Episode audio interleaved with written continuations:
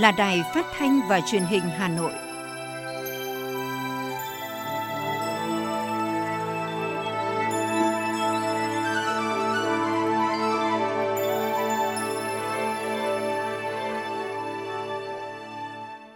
Bây giờ là chương trình thời sự của Đài Phát thanh Truyền hình Hà Nội, phát trực tiếp trên sóng phát thanh tần số FM 90 MHz. Chương trình tối ngày hôm nay, thứ hai, ngày 7 tháng 3 năm 2022 có các nội dung chính sau đây. Thủ tướng Chính phủ Phạm Minh Chính gặp mặt đại diện nữ lãnh đạo, quản lý và nữ trí thức, văn nghệ sĩ tiêu biểu nhân ngày Quốc tế Phụ nữ mùng 8 tháng 3 và kỷ niệm 1982 năm khởi nghĩa Hai Bà Trưng. Chuyến bay sơ tán người Việt từ Romania về nước đã sẵn sàng. Hà Nội đánh giá mức độ lây nhiễm chủng Omicron trên toàn thành phố. Người Việt ào ào lập tài khoản đầu tư chứng khoán. Phần tin thế giới có những tin chính. Tổng thống Nga Vladimir Putin điện đàm với người đồng cấp Pháp Emmanuel Macron và Thủ tướng Israel Naftali Bennett để làm rõ các thông tin xung quanh chiến dịch quân sự tại Ukraine. Liên Hợp Quốc triệu tập cuộc họp về vụ phóng tên lửa mới nhất của Triều Tiên. Bồ Đào Nha chống chọi với hạn hán, khủng hoảng nước nghiêm trọng. Sau đây là nội dung chi tiết sẽ có trong chương trình. Kính thưa quý vị và các bạn, sáng nay tại trụ sở chính phủ, Thủ tướng Chính phủ Phạm Minh Chính đã gặp mặt đại diện nữ lãnh đạo quản lý và nữ trí thức văn nghệ sĩ tiêu biểu nhân ngày Quốc tế Phụ nữ ngày 8 tháng 3, kỷ niệm 1982 năm khởi nghĩa Hai Bà Trưng. Dự buổi gặp mặt có Bí thư Trung ương Đảng, trưởng ban dân vận Trung ương Bùi Thị Minh Hoài, Phó Chủ tịch nước Võ Thị Ánh Xuân, Phó Thủ tướng Vũ Đức Đam, Chủ tịch Trung ương Hội Liên hiệp Phụ nữ Việt Nam Hà Thị Nga. Đặc biệt, cuộc gặp mặt có sự hiện diện của gần 100 nữ lãnh đạo các bộ ban ngành cơ quan trung ương, các nữ trí thức văn nghệ sĩ tiêu biểu, lãnh đạo một số tỉnh thành phố trực thuộc trung ương. Phát biểu tại buổi gặp mặt, Thủ tướng Chính phủ Phạm Minh Chính cho rằng các đồng chí nữ lãnh đạo quản lý, trí thức và văn nghệ sĩ tiêu biểu dự buổi gặp mặt đều là những người phụ nữ tài năng, trí tuệ, bản lĩnh và vô cùng tâm huyết, tận tụy với sự nghiệp chung của Đảng, dân tộc, đất nước, đại diện xuất sắc của hơn một nửa dân số nước ta. Người đứng đầu chính phủ khẳng định thời gian qua, Đảng và Nhà nước ta luôn dành sự quan tâm sâu sắc đến chính sách đối với công tác nữ và thực hiện mục tiêu bình đẳng giới. Từ các chủ trương của Đảng, Nhà nước đã xây dựng ban hành hệ thống tương đối đầy đủ về cơ chế chính sách, từ hiến pháp pháp luật cho đến các văn bản dưới luật nhằm tạo điều kiện thuận lợi để phụ nữ phát triển và thúc đẩy bình đẳng giới. Thủ tướng Chính phủ Phạm Minh Chính bày tỏ băn khoăn, chăn trở bởi trong thực tế còn nhiều mảnh đời phụ nữ có hoàn cảnh khó khăn, đời sống nghèo nàn, lạc hậu, mù chữ. Vẫn còn nhiều chị em phụ nữ bị bạo hành, bị xâm hại, phân biệt đối xử, gây ra những hậu quả nghiêm trọng đối với sức khỏe, thể chất và tinh thần. Với mong muốn tập hợp phát huy tài năng trí tuệ, lòng nhân ái, truyền thống tốt đẹp của phụ nữ Việt Nam trong phục hồi phát triển kinh tế xã hội bền vững, đồng thời khắc phục dần những bất cập liên quan đến công tác nữ và bình đẳng giới vì sự tiến bộ của phụ nữ, Thủ tướng yêu cầu các bộ ngành liên quan tiếp tục nâng cao hơn nữa nhận thức, thực hiện chủ trương của Đảng trong nghị quyết đại hội 13, đó là xây dựng người phụ nữ Việt Nam thời đại mới, nâng cao chất lượng nguồn nhân lực nữ, đáp ứng yêu cầu phát triển bền vững và hội nhập quốc tế, góp phần đạt được các mục tiêu phát triển bền vững đến năm 2030. Thủ tướng nhấn mạnh, ngay sau buổi gặp mặt hôm nay, các bộ ngành liên quan tiến hành kiểm tra, giả soát việc thực hiện các chính sách hỗ trợ cho người dân, trong đó có phụ nữ và trẻ em có hoàn cảnh khó khăn do ảnh hưởng của dịch bệnh COVID-19, đồng thời giả soát toàn bộ chính sách đối với phụ nữ, tham mưu chính phủ, Thủ tướng Chính phủ theo thẩm quyền về các chính sách bảo đảm cuộc sống tốt hơn cho nữ công nhân trong các khu công nghiệp, nhất là chính sách về nhà ở, nhà trẻ, trường học để chị em phụ nữ yên tâm lao động và sản xuất. Người đứng đầu của chính phủ cũng đề nghị chú trọng hơn nữa về công tác quy hoạch nguồn cán bộ nữ làm công tác lãnh đạo quản lý, tiếp tục nâng cao chất lượng hoạt động của các cấp hội Liên hiệp Phụ nữ trong giai đoạn hiện nay, động viên và tạo môi trường thích hợp, phát huy vai trò của đội ngũ nữ trí thức và văn nghệ sĩ để trẻ em đóng góp nhiều hơn nữa, hiệu quả hơn trong công cuộc đổi mới, hội nhập và phát triển của đất nước. Thủ tướng Phạm Minh Chính cũng tin tưởng rằng truyền thống nhân hậu đảm đang, trí tuệ và cống hiến luôn tỏa sáng trong mỗi người phụ nữ Việt Nam, phẩm chất tốt đẹp của phụ nữ sẽ mãi thắp sáng niềm tin và tình yêu thương, hạnh phúc cho mỗi thành viên trong gia đình, cộng đồng, xã hội, làm giàu thêm bản sắc văn hóa phụ nữ Việt Nam trong thời đại mới, góp phần xây dựng đất nước Việt Nam thân yêu của chúng ta ngày càng hùng cường và thịnh vượng. Sáng nay, đồng chí Nguyễn Ngọc Tuấn, Phó Bí thư Thành ủy, Chủ tịch Hội đồng nhân dân thành phố, Phó Chủ tịch thường trực Hội đồng nhân dân thành phố Phùng Thị Hồng Hà Phó Chủ tịch Hội đồng nhân dân thành phố Phạm Quý Tiên, Phó trưởng đoàn chuyên trách đoàn đại biểu Quốc hội thành phố Phạm Thị Thanh Mai đã dự buổi quyên góp ủng hộ quỹ vì biển đảo Việt Nam năm 2022 do cơ quan đoàn đại biểu Quốc hội và Hội đồng nhân dân thành phố phát động. Hưởng ứng lời kêu gọi của Ủy ban Mặt trận Tổ quốc Việt Nam thành phố Hà Nội về việc các cơ quan đơn vị, doanh nghiệp, các tầng lớp nhân dân thủ đô nêu cao tinh thần đại đoàn kết dân tộc, tiết kiệm chi tiêu, hưởng ứng ủng hộ quỹ vì biển đảo Việt Nam để bày tỏ tình cảm của quân dân thủ đô đối với cán bộ chiến sĩ và nhân dân trên các đảo đang làm nhiệm vụ giữ gìn sự bình yên và chủ quyền biển đảo thiêng liêng của Tổ quốc. toàn bộ cán bộ công chức cơ quan, đoàn đại biểu Quốc hội và Hội đồng Nhân dân thành phố đã ủng hộ ít nhất mỗi người một ngày lương cho quỹ. Toàn bộ số tiền quyên góp được sẽ được chuyển cho Ủy ban Mặt trận Tổ quốc Việt Nam thành phố để các đoàn công tác của thành phố sẽ thăm động viên quân dân huyện đảo Trường Sa và nhà giàn DK1 thời gian tới, góp phần hỗ trợ đầu tư xây dựng một công trình nhà văn hóa đa năng, tặng một số quà thiết thực để đáp ứng một phần nhu cầu của cán bộ chiến sĩ và nhân dân huyện đảo. Chiều tối nay, theo giờ địa phương, chuyến bay đầu tiên chở công dân Việt Nam sơ tán khỏi Ukraine theo kế hoạch sẽ cất cánh từ thủ đô Bucharest của Romania lên đường về Hà Nội. Và cho tới thời điểm này, mọi công tác chuẩn bị đã hoàn tất. Để chuẩn bị cho chuyến bay về nước ngày hôm qua, Đại sứ Việt Nam tại Romania Đặng Trần Phong đã họp với các đại diện của hội đoàn nhằm ra soát lại việc tổ chức chuyến bay đầu tiên đưa công dân sơ tán khỏi Ukraine về nước diễn ra một cách suôn sẻ. Phát biểu tại cuộc họp, đại sứ đã chỉ đạo các cán bộ đại sứ quán cùng đầu mối các hội đoàn theo sát từng xe, đón bà con từ nơi ở tạm ra sân bay. Ngoài ra, một đồng chí cán bộ đại sứ quán sẽ là tổng chỉ huy tại sân bay. Danh sách đã lập gồm có 283 người chính thức lên chuyến bay về nước. Đại sứ cũng chỉ đạo lập thêm một danh sách chờ gồm 15 người để có thể kịp thời thay thế trong trường hợp người trong danh sách chính thức không thể bay vì những lý do bất khả kháng. Sở Y tế Hà Nội thông tin vừa giao CDC Hà Nội là đầu mối phối hợp Viện Vệ sinh Dịch tễ Trung ương, các đơn vị có khả năng giải trình tự gen virus SARS-CoV-2. Trung tâm Y tế các quận, huyện, thị xã và các đơn vị liên quan tổ chức xét nghiệm sàng lọc, giải trình tự gen các ca nhiễm COVID-19. Từ đó đánh giá mức độ lây nhiễm với biến chủng Omicron trên địa bàn thành phố. Trước đó, theo Bộ Y tế, biến thể Omicron đang có xu hướng gia tăng lây nhiễm nhanh chóng thời gian gần đây, đã phổ biến ở các tỉnh thành phố, nhất là Hà Nội và thành phố Hồ Chí Minh, thay thế dần biến thể Delta.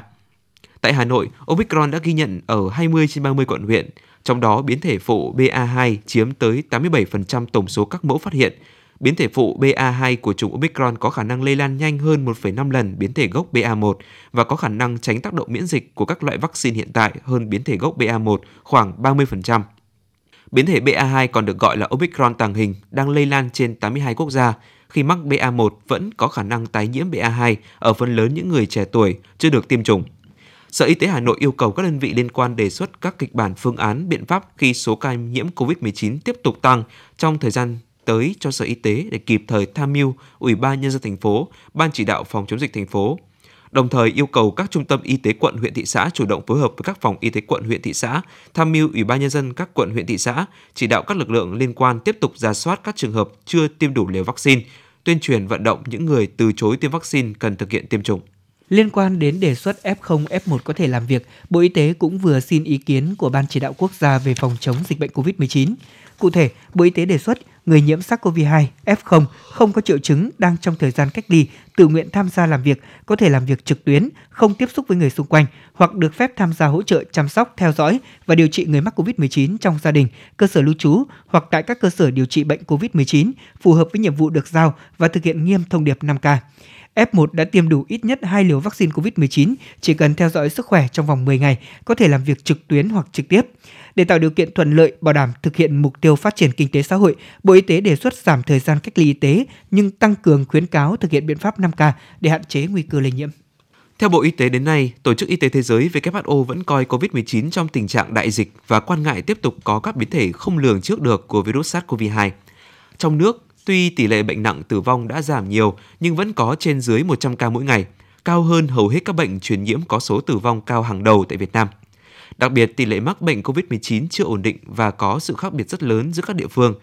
Với những vấn đề còn tồn tại, Bộ Y tế khẳng định Việt Nam chưa nên coi dịch bệnh COVID-19 là bệnh lưu hành và tiếp tục phối hợp chặt chẽ với WHO cũng như các tổ chức quốc tế quốc gia khác, cũng như cập nhật sự biến đổi của virus SARS-CoV-2 để có thể tham mưu Thủ tướng Chính phủ quyết định coi bệnh COVID-19 là bệnh lưu hành khi thời điểm thích hợp. Bộ Tài chính cho biết trong 2 tháng đầu năm nay, cả nước giải ngân được trên 44.612 tỷ đồng, đạt 8,61% kế hoạch mà Thủ tướng Chính phủ giao, cao hơn so với cùng kỳ năm 2021 là 5,09%. Trong số đó thì vốn trong nước đạt 9,22%, cùng kỳ năm 2021 đạt 5,68%, vốn nước ngoài đạt 0,20%, thấp hơn cùng kỳ năm 2021 là 0,38%. Cũng theo Bộ Tài chính, hiện có 7 bộ và 20 địa phương có tỷ lệ giải ngân đạt trên 15%. Một số bộ địa phương có tỷ lệ giải ngân đạt cao như là Ủy ban Trung ương Mặt trận Tổ quốc Việt Nam là 32,65%, Thái Bình là 31,7%, Lai Châu 27,3%. Bộ Tài chính nhận định tỷ lệ giải ngân kế hoạch vốn 2 tháng đầu năm nay tuy cao hơn cùng kỳ năm ngoái nhưng vẫn đạt thấp hơn so với tổng kế hoạch vốn được giao. Theo Bộ Tài chính, nguyên nhân là trong tháng 1, các cơ quan, bộ, trung ương và địa phương tập trung thanh toán khối lượng hoàn thành của kế hoạch vốn năm 2021 đến hết thành ngày 31 tháng 1 năm 2022 và triển khai phân bổ kế hoạch vốn năm 2022 đã được Thủ tướng Chính phủ giao. Bất chấp đầu năm nay chứng khoán có cú lao dốc mạnh, song nhà đầu tư cá nhân trong nước vẫn ảo ạt gia nhập thị trường. Số tài khoản mở mới vượt con số 210.000 trong tháng 2. Theo số liệu vừa được Trung tâm Lưu ký Chứng khoán Việt Nam VSD công bố, trong tháng 2, nhà đầu tư trong nước đã mở mới 210.883 tài khoản chứng khoán, tăng hơn 16.000 tài khoản so với tháng trước. Trong đó, nhà đầu tư cá nhân mở mới 210.765 tài khoản, còn nhà đầu tư tổ chức mở mới 118 tài khoản. Như vậy, sau khi sụt giảm số lượng tài khoản mở mới trong tháng 1, thì con số này đã tăng trở lại lên mức 200.000 tài khoản vào tháng 2. Việc mở tài khoản đầu tư chứng khoán của người Việt tăng nhanh bất chấp dịch COVID-19 khiến nhiều hoạt động bị ngưng trệ và gián đoạn. Theo đó, để tạo thuận tiện cho nhà đầu tư mới, các công ty chứng khoán áp dụng EKIC giúp việc mở tài khoản dễ dàng hơn. Và như vậy, số lượng tài khoản mới không tỷ lệ thuận với số lượng nhà đầu tư tăng và cũng không đồng nghĩa là thanh khoản tăng, vì một nhà đầu tư có thể mở tài khoản tại nhiều công ty chứng khoán, cũng có người mở tài khoản nhưng chưa giao dịch. Sáng nay, Sở Nông nghiệp Phát triển Nông thôn Hà Nội khai mạc Hội trợ giống vật tư nông nghiệp, nông sản an toàn, sản phẩm ô cốp và làng nghề năm 2022. Hội trợ được tổ chức tại trung tâm thành phố sáng tạo Myland Hà Nội City thuộc khu đô thị Spendora, Bắc An Khánh, huyện Hoài Đức. Hội trợ có sự góp mặt của 100 gian hàng của các chủ thể doanh nghiệp, các cơ sở sản xuất kinh doanh thuộc thành phố Hà Nội và 19 tỉnh thành trên cả nước như Tuyên Quang, Yên Bái, Quảng Nam, Quảng Ngãi, Thái Nguyên, Sơn La, Quảng Ninh, Nghệ An, Phú Thọ, Vĩnh Phúc, Thanh Hóa, Bắc Giang, Bình Thuận, Hà Giang. Sản phẩm tham gia hội trợ đa dạng với nhiều chủng loại mẫu mã được các cơ quan chức năng thuộc Sở Nông nghiệp Phát triển Nông thôn Hà Nội kiểm soát chặt chẽ về chất lượng. Hầu hết nông sản sản phẩm làng nghề truyền thống đều được Ủy ban dân các tỉnh thành phố chứng nhận đạt từ 3 sao ô cốp trở lên. Bên cạnh những mặt hàng nông sản thực phẩm, sản phẩm làng nghề, tại chuỗi sự kiện còn diễn ra triển lãm sinh vật cảnh với sự tham gia của 250 nhà vườn đến từ Hà Nội và các tỉnh thành như An Giang, Đồng Nai, Bình Định, Nghệ An, Thanh Hóa, Ninh Bình, Nam Định, Thái Bình, Hải Dương, Hải Phòng, Hưng Yên, Quảng Ninh, Bắc Giang, Bắc Ninh và Hà Nam. Các chủ thể có thể tham gia trưng bày sản phẩm tại hội trợ đều tiêm từ 2 mũi vaccine phòng COVID-19 trở lên và có giấy xét nghiệm COVID-19 âm tính trong vòng 72 giờ, đồng thời chấp hành nghiêm quy định phòng chống dịch bệnh theo quy định của Trung ương, thành phố Hà Nội và của ban tổ chức. Tri cục trưởng Tri cục Phát triển nông thôn Hà Nội Nguyễn Văn Trí, đại diện ban tổ chức hội trợ cho biết, bên lề sự kiện còn diễn ra hội thảo ứng dụng công nghệ chuyển đổi số nông nghiệp, quản trị số doanh nghiệp hợp tác xã, phục vụ canh tác nông nghiệp thông minh, bền vững và thích ứng với biến đổi khí hậu. Ban tổ chức cũng sẽ phát động cuộc thi và triển lãm ảnh với tựa đề Một thoáng nông thôn mới Hà Nội vào ngày mai.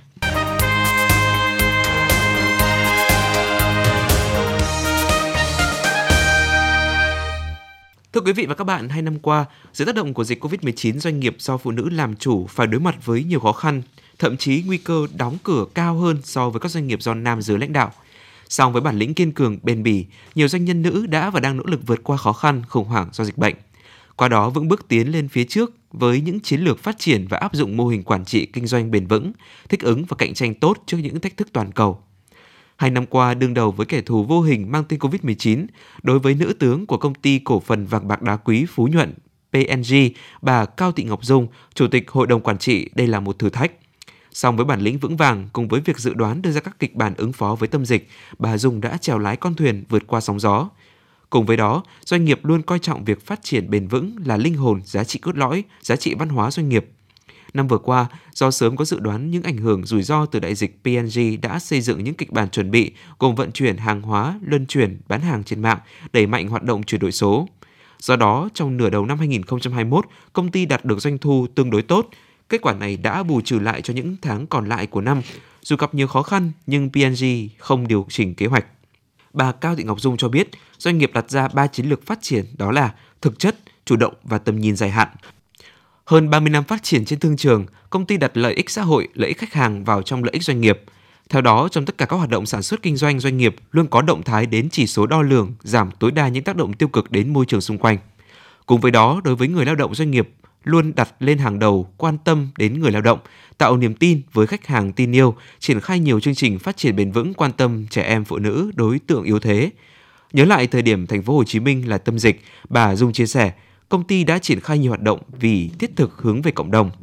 PNG đã đảm bảo đời sống cho công nhân viên, không một nhân viên nào bị cắt lương. Song song với đó là chăm lo về y tế cho người lao động và người thân của họ và hướng tới hoạt động thiết thực hướng tới cho cộng đồng, triển khai mô hình siêu thị không đồng và siêu thị mini không đồng online trên cả nước là một ví dụ.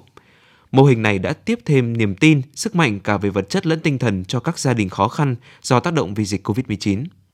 Làm siêu thị không đồng, đội ngũ chúng tôi lây nhiễm nhưng mà chúng tôi cũng không ngần ngại để giúp đỡ cho bà con. Những cái điều đó nó đem lại cái lợi ích cho chúng tôi. Chúng tôi cũng luôn luôn chia sẻ với các doanh nghiệp bạn bè là không chỉ là có vốn bằng tiền mà có vốn văn hóa và có vốn xã hội nó là những nguồn vốn rất là lớn và đó là những cái nguồn vốn mà nếu như chúng ta có quan tâm ờ, đặt nền móng cho nó là một sự phát triển bền vững thì chắc chắn doanh nghiệp sẽ ngày càng phát triển. Còn đối với bà Nguyễn Minh Ngọc, Phó Tổng Giám đốc Công ty Cổ phần Dịch vụ Hàng không sân bay Tân Sơn Nhất, Sasco, luôn tâm niệm định vị thương hiệu bằng sự chuyên nghiệp, đẳng cấp và khác biệt để mang đến hành khách trong nước và quốc tế những dịch vụ thương mại sân bay tốt nhất Việt Nam. Hai năm qua, ảnh hưởng vì dịch bệnh, dịch vụ hàng không ảnh hưởng nặng nề, song doanh nghiệp đã xác định tâm thế sẵn sàng đối diện với thách thức, chủ động nhận diện rủi ro để linh hoạt trong ứng phó thận trọng. Mặc dù khó khăn trồng chất, song công ty luôn xác định được lợi nhuận không phải là mục tiêu duy nhất hàng đầu, mà ở đó là những trách nhiệm còn quan trọng và lớn lao hơn cả là cơ hội, mang lại giá trị cho người lao động, cho khách hàng, người tiêu dùng. Do đó, một trong những mục tiêu quan trọng theo đuổi của doanh nghiệp là kinh doanh theo mô hình bền vững vì cộng đồng. Bà Nguyễn Minh Ngọc chia sẻ trong điều kiện là hầu như toàn bộ các hoạt động kinh doanh của công ty bị đóng cửa do dịch bệnh thì công ty vẫn ưu tiên hỗ trợ thu nhập cho người lao động chăm chút đến mỗi gia đình người lao động, tăng cái mối gắn kết giữa công ty và người lao động trách nhiệm xã hội cũng là một cái mục tiêu mà toàn thể cán bộ công nhân viên đồng tâm thực hiện trước làn sóng dịch covid 19 thứ tư ảnh hưởng nặng nề đến nền kinh tế và đời sống của người dân thành phố Hồ Chí Minh. Công ty đã tích cực tham gia phục vụ hơn một triệu bữa ăn cho bệnh nhân và nhân viên y tế tại các bệnh viện. Ờ, đồng thời thì công ty cũng hỗ trợ trang thiết bị y tế cho các bệnh viện, tham gia các hoạt động hỗ trợ chống dịch. Cũng là một doanh nhân nữ thành đạt, hoạt động trong lĩnh vực kinh doanh, các mặt nông sản. Đối với doanh nhân nữ Lưu Thị Đào, giám đốc công ty cổ phần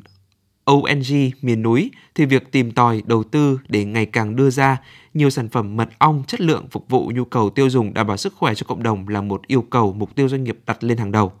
Chính sự quan tâm trách nhiệm với từng sản phẩm của mình, đến nay doanh nghiệp đã có 6 sản phẩm đạt tiêu chuẩn ô cốp 4 sao và được nhiều người tiêu dùng đón nhận. Bà Đào tâm sự, để có được thành công đó, công ty luôn tích cực cải tiến công nghệ, áp dụng tiến bộ khoa học kỹ thuật để có sản phẩm sạch, chất lượng tốt hơn đáp ứng được nhu cầu đa dạng của người tiêu dùng. Song song với đó là luôn quan tâm chú trọng đến các hoạt động vì xã hội, doanh nhân Lưu Thị Đào bày tỏ.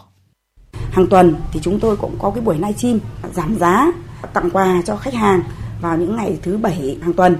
thế ngoài ra thì ờ, chúng tôi cũng tham gia vào cái chương trình cái siêu thị không đồng hỗ trợ nhiều các đơn hàng cho bà con ở trong cái thời điểm dịch covid năm 2020 và 2021 cái thời điểm mà dịch covid nổ ra ấy thì chúng tôi cũng đều đưa ra các chương trình giảm giá từ 5% cho đến 10% để đóng góp cho xã hội cũng như là muốn chia sẻ cho à, cộng đồng để cho sản phẩm của mình tới tay nhiều người tiêu dùng. Đây là những doanh nhân tiêu biểu điển hình cho những doanh nghiệp do phụ nữ làm chủ đang nỗ lực cống hiến cho sự phát triển của xã hội và hướng tới những mục tiêu bền vững, gắn liền với lợi ích của cộng đồng. Họ là những bông hoa trong vườn hoa đẹp và luôn nhân đôi nỗ lực dùng bản lĩnh trí tuệ của bản thân để cống hiến, làm giàu cho mình và xã hội, đồng thời tạo ra nguồn cảm hứng, mang lại năng lượng to lớn, tích cực cho nữ giới cũng như cả giới doanh nhân Việt Nam. Sáng nay, Hội Liên hiệp Phụ nữ quận Ba Đình đã tổ chức lễ gắn biển công trình chào mừng Đại hội đại biểu Phụ nữ toàn quốc lần thứ 13 và phát động cuộc thi ý tưởng sáng tạo vì một đô thị xanh trong các cấp hội phụ nữ, thiết thực hưởng ứng công trình xây dựng phường Điện Biên là phường kỳ cương văn minh đô thị, điểm của quận Ba Đình. Hưởng ứng đợt thi đua đặc biệt chào mừng Đại hội đại biểu Phụ nữ toàn quốc lần thứ 13, 100% các cơ sở hội trong toàn quận đã triển khai phong trào thi đua với nội dung và hình thức tổ chức phong phú sáng tạo thiết thực gắn với các nhiệm vụ chính trị của quận. Những công trình phụ nữ Ba Đình xứng đáng về ứng xử đẹp với môi trường cũng đã góp phần xây dựng quận sáng xanh sạch đẹp. Đã có 117 công trình sân chơi, tuyến phố, đoạn đường, góc phố, di tích xanh, phủ xanh 265 gốc cây, vẽ trang trí 182 bút điện nở hoa. Với sự đóng góp xã hội hóa tích cực của cán bộ hội viên 19 cơ sở hội, công trình xanh hóa 23 gốc cây tại một đoạn tuyến phố từ số 30 đến 42 phố Nguyễn Thái Học cũng đã hoàn thành với tổng giá trị xã hội hóa là hơn 60 triệu đồng. Cuộc thi ý tưởng sáng tạo vì một đô thị xanh nhằm tìm kiếm những ý tưởng, mô hình, cách làm về quản lý, xây dựng đô thị xanh trong cán bộ hội viên phụ nữ và nhân dân để cùng cộng đồng tham gia bảo vệ môi trường bằng những hành động cụ thể. Phường Điện Biên sau khi tiếp nhận công trình của cán bộ hội viên phụ nữ đã ra quân giữ gìn trật tự đô thị. Với chủ đề Chấn hưng văn hóa và phát triển văn hóa đọc, Ngày sách và Văn hóa đọc Việt Nam năm 2022 sẽ bao gồm nhiều hoạt động như tuyên truyền về giá trị, ý nghĩa của Ngày sách và Văn hóa đọc Việt Nam gắn với việc phát triển văn hóa đọc trong cộng đồng, phát động cuộc thi Đại sứ Văn hóa đọc và cuộc thi giới thiệu sách trực tuyến năm 2022, tuyên truyền giới thiệu sách, kể chuyện và làm theo sách, vẽ tranh theo sách, xếp sách nghệ thuật, giao lưu, tọa đàm và sách và văn hóa đọc, tôn vinh người đọc, người làm thư viện, lưu giữ, siêu tầm quảng bá sách và góp phần phát triển văn hóa đọc. Bên cạnh đó, Ngày sách và Văn hóa đọc Việt Nam năm 2022 còn tổ chức không gian giới thiệu sách của các nhà xuất bản, đơn vị phát hành, ký tặng sách, quyên góp ủng hộ và trao tặng sách, tổ chức các hoạt động khuyến đọc, hướng dẫn phương pháp, kỹ năng đọc sách, phát triển kỹ năng tìm kiếm khai thác và sử dụng thông tin, khai thác nguồn lực về khoa học công nghệ, thế mạnh của không gian mạng để xây dựng cơ sở dữ liệu, chia sẻ tài liệu điện tử và tổ chức hoạt động quảng bá về sách và văn hóa đọc tổ chức các câu lạc bộ về sách, câu lạc bộ bạn đọc, phát động nhân rộng mô hình tủ sách nghiệp vụ, các hoạt động sẽ được tổ chức từ trung tuần từ tháng 3 đến hết tháng 4, trọng điểm từ ngày 15 tháng 4 đến ngày 21 tháng 4 năm nay. Tối hôm qua, tổ công tác Y14141 Công an thành phố Hà Nội do thiếu tá Nguyễn Văn Khương là tổ trưởng làm nhiệm vụ tại phố Tràng Tiền, quận Hoàn Kiếm, Hà Nội. Đến 20 giờ thì tổ công tác đã kiểm tra hành chính anh Vũ Lương V, sinh năm 1982 ở phường Thành Công, quận Ba Đình, Hà Nội, điều khiển xe mô tô có dấu hiệu nghi vấn. Đáng chú ý là thông qua kiểm tra nồng độ cồn trong máu, kết quả đã cho thấy mức vi phạm là 1,231 mg trên lít khí thở, cao gấp 3 lần mức xử phạt kịch khung. Đây cũng là trường hợp có mức vi phạm cao nhất kể từ đầu năm 2022 đến nay mà Phòng Cảnh sát Giao thông Công an thành phố Hà Nội xử lý. Tại chốt 141 thì anh này cho biết vừa đi dỗ bố vợ về nên quá chén. Với mức vi phạm nêu trên cao gấp 3 lần vi phạm kịch khung, tổ công tác đã tạm giữ phương tiện và các giấy tờ có liên quan, đồng thời gọi taxi cho anh này trở về nhà. Cũng trong ca trực tối ngày 6 tháng 3, tổ công tác Y14141 còn phát hiện anh Lương Văn Hát, sinh năm 1983, quê ở Thanh Hóa, là công nhân xây dựng vi phạm sử dụng rượu bia khi điều khiển xe mô tô ở mức là 0,096 mg trên lít khí thở. Sáng nay, chỉ huy đội cảnh sát đường thủy số 1 phòng cảnh sát giao thông công an thành phố Hà Nội cho biết, thực hiện kế hoạch đảm bảo an toàn giao thông đường thủy năm nay, từ đầu năm đến nay, đơn vị đã triển khai tăng cường tuyên truyền phổ biến pháp luật về giao thông đường thủy tới các làng trài trên sông Hồng. Những quy định về chuyên chở hàng hóa, chở khách tại các bến đò ngang cũng được truyền tải chi tiết đến từng hộ dân làng trài. Đặc biệt, cảnh sát đường thủy nâng cao nhận thức của người dân về phòng chống tai nạn đuối nước, nhất là sau vụ việc tàu chở khách bị chìm tại biển Cửa Đại khiến nhiều người thiệt mạng. Bên cạnh đó, đội cảnh sát đường thủy số 1 cũng tổ chức tặng quà tới các hộ dân nghèo ở làng trài Vạn Mỹ, Vạn Thắng Lợi, xã Hồng Hà, Đan Phượng. Đón nhận những tấm lòng thơm thảo của các đồng chí cảnh sát đường thủy số 1, các hộ dân nghèo không khỏi xúc động, bày tỏ sự cảm ơn và hứa sẽ cùng với các cấp chính quyền lực lượng cảnh sát đường thủy thực hiện tốt công tác đảm bảo an toàn giao thông đường thủy, phòng chống tai nạn, đuối nước trên địa bàn.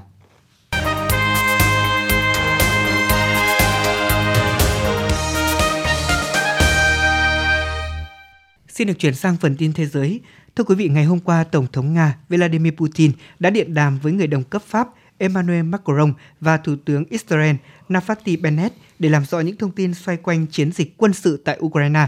Trong cuộc điện đàm với người đồng cấp Pháp thì nhà lãnh đạo Nga nhấn mạnh quyết tâm của Moscow trong việc đạt được các mục tiêu tại Ukraine thông qua ngoại giao hoặc các biện pháp quân sự. Theo điện Elysee, Tổng thống Putin cho biết chiến dịch quân sự của Nga tại Ukraine đang tiến triển theo đúng kế hoạch và sẽ không chấm dứt chừng nào Kiev còn chưa ngừng giao tranh.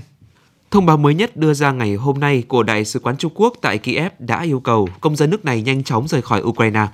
Thông báo được đăng trên tài khoản WeChat chính thức của Đại sứ quán Trung Quốc tại Ukraine. Trong đó nêu rõ, hiện tại tình hình căng thẳng ở Ukraine vẫn đang không ngừng xấu đi và có chiều hướng nóng lên nhanh chóng. Trong khi đó, theo thông tin từ Cục lãnh sự Bộ Ngoại giao Trung Quốc, nước này đã bố trí ít nhất 4 chuyến bay đưa công dân rời khỏi Ukraine. Hội đồng Bảo an Liên Hợp Quốc dự kiến triệu tập một phiên họp trong tuần này về vụ phóng vật thể bay mới nhất của Triều Tiên. Đây cũng sẽ là cuộc họp thứ hai của cơ quan quyền lực của Liên Hợp Quốc trong khoảng một tuần liên quan đến động thái mới của chính quyền Bình Nhưỡng. Vào ngày hôm nay, một quan chức ngoại giao Hàn Quốc cho biết là nước này đang liên lạc chặt chẽ với các nước ủy viên chính của Hội đồng Bảo an, trong đó có cả Mỹ. Theo quan chức này, một số nước đã yêu cầu thảo luận kín và cuộc họp dự kiến được diễn ra trong tối nay, theo giờ Việt Nam. Chính phủ Úc sẽ chi ít nhất 7,7 tỷ đô la Mỹ để xây dựng một căn cứ mới cho hạm đội tàu ngầm hạt nhân trong tương lai. Thủ tướng Scott Morrison đã công bố dự án này trong bài phát biểu về chính sách đối ngoại tại Sydney ngày hôm nay. Đây sẽ là căn cứ quân sự lớn đầu tiên được xây dựng tại Úc kể từ những năm 1990. Theo hãng tin Yonhap, thì Chủ tịch Đảng Dân Chủ cầm quyền của Hàn Quốc, ông Song Jong-gil đã phải nhập viện ngày hôm nay sau khi bị một người chưa rõ danh tính tấn công bằng một vật thể chưa xác định. Vụ việc xảy ra trong chiến dịch vận động tại Seoul nhằm kêu gọi ủng hộ ứng cử viên Lee Jae-myung của đảng này trong cuộc bầu cử tổng thống vào ngày 9 tháng 3 tới đây. Ngoại trưởng Mỹ Antony Blinken ngày hôm qua thông báo Mỹ và các đồng minh châu Âu đang thảo luận khả năng cấp nhập khẩu dầu của Nga. Theo ông Blinken, Nhà Trắng đã phối hợp với các ủy ban quan trọng trong Quốc hội Mỹ để thúc đẩy lệnh cấm này. Reuters dẫn một nguồn tin quen thuộc với các cuộc thảo luận cho biết châu Âu dù phụ thuộc vào nguồn dầu thô và khí đốt tự nhiên của Nga nhưng đã trở nên cởi mở hơn với ý tưởng cấm nhập khẩu hai sản phẩm này trong 24 giờ qua. Còn Chủ tịch Hạ viện Mỹ nói rằng cơ quan này đang xem xét dự luật cấm nhập khẩu dầu của Nga và trong tuần này, Quốc hội Mỹ dự định ban hành khoản viện trợ 10 tỷ đô la Mỹ cho Ukraine. Ngày hôm nay thì Anh sẽ tìm cách thúc đẩy tiến trình trừng phạt của họ thông qua các luật mới được thiết kế nhằm cho phép các bộ trưởng nước này thắt chặt hơn hạn chế đối với các doanh nghiệp Nga và các cá nhân giàu có người Nga. Dự luật tội phạm kinh tế sẽ được trình lên Nghị viện Anh khi mà nước này cố gắng trừng phạt các mối liên hệ với Tổng thống Nga Putin nhằm đáp trả chiến dịch quân sự đặc biệt của Nga tại Ukraine. Trong khi đó, Tổng thống Nga Putin đã tuyên bố các đòn trừng phạt của phương Tây nhằm vào Nga là tương đương với các lời tuyên chiến. Chính phủ Nga ngày hôm qua thông báo các doanh nghiệp bán lẻ tại nước này sẽ hạn chế việc bán thực phẩm thiết yếu để giảm thiểu nguy cơ đầu cơ tích trữ hàng hóa ở thị trường chợ đen, cũng như đảm bảo tính hợp lý về giá cả. Đây là một trong những biện pháp ổn định thị trường của Moscow nhằm đảm đối phó với tác động từ các lệnh trừng phạt của phương Tây liên quan đến chiến dịch quân sự đặc biệt của này của tại Ukraine.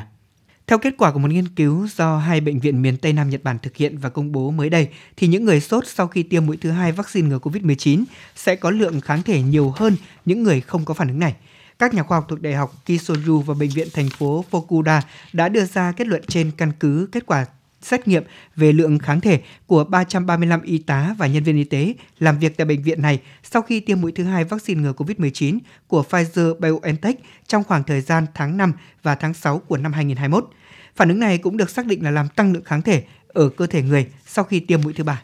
Hạn hán kéo dài đã khiến nhiều địa phương của Bồ Đào Nha hứng chịu cuộc khủng hoảng nước nghiêm trọng, buộc nhiều thành phố phải lên kế hoạch ứng phó để hạn chế hậu quả thảm khốc một số thành phố của Bồ Đào Nha, nơi có hơn 95% đất đai bị khô hạn nghiêm trọng, đã bắt đầu thực hiện các biện pháp tiết kiệm nước tối đa như giảm tưới tiêu cho không gian xanh, tái sử dụng nước thải cho các mục đích khác, cũng như phát động các chiến dịch nâng cao ý thức sử dụng nước sạch hợp lý của người dân. Cuộc khủng hoảng nước đang đặc biệt nghiêm trọng tại khu vực phía nam Bồ Đào Nha. Trước tình trạng này, Chủ tịch Hiệp hội Phân phối nước và Thoát nước Bồ Đào Nha Rui Godinho đã kêu gọi người dân phối hợp với cơ quan chức năng thực hiện khẩn cấp các biện pháp để giảm thất thoát nước.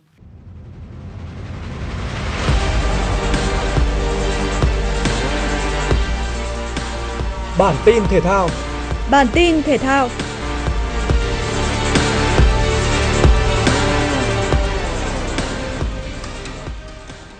Bước vào trận đấu với Watford ở vòng 28 ngoại hạng Anh sau 3 chiến thắng liên tiếp, Arsenal chủ động chơi tấn công ngay khi tiếng còi khai cuộc vang lên.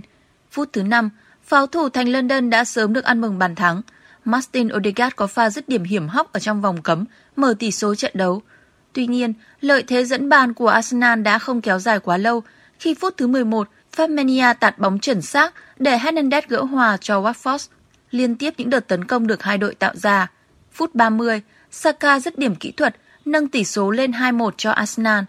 Sang hiệp 2, tốc độ trận đấu được đẩy lên cao. Phút 52, pháo thủ có bàn thắng nâng tỷ số lên 3-1. Lacazette nhả bóng tinh tế để Martinelli rút tung lưới Watford. Sau bàn thắng thứ ba của Arsenal, Watford đẩy cao đội hình tấn công. Phải đến phút 87, Watford mới có được bàn thắng thứ hai trong trận đấu. Người lập công là Sissoko. Arsenal đã phòng ngự tốt ở những phút cuối để bảo toàn chiến thắng 3-2 chung cuộc. Hiện tại, Arsenal đang sở hữu 48 điểm, hơn Manchester United 1 điểm và đá ít hơn đối thủ tới 3 trận. Manchester United đến làm khách trên sân của Manchester City. Nửa xanh thành Manchester dồn lên tấn công ngay từ những phút đầu tiên của trận đấu. Ngay ở phút thứ 5, đội chủ nhà đã có được bàn mở tỷ số. Người lập công là De Bruyne. Phút 22, Sancho thoát xuống đi bóng từ bên cánh vào trong, rồi tung cú sút vào góc lưới trước sự bất lực của thủ môn, cân bằng tỷ số trận đấu. Nhưng đó là tất cả những gì quỷ đỏ làm được ở trận đấu này. Phút 28, đội chủ nhà nhanh chóng tái lập thế dẫn bàn. Sang hiệp 2, Manchester City có thêm hai bàn thắng nữa. De Bruyne dàn xếp tình huống đá phạt góc để Mares nâng cách biệt lên 3-1 trước khi chính ngôi sao người Algeria ấn định chiến thắng 4-1 cho Man Xanh ở phút bù giờ thứ hai. Với trận thua này, đội chủ sân Old Trafford đã chính thức mất vị trí top 4 vào tay Arsenal.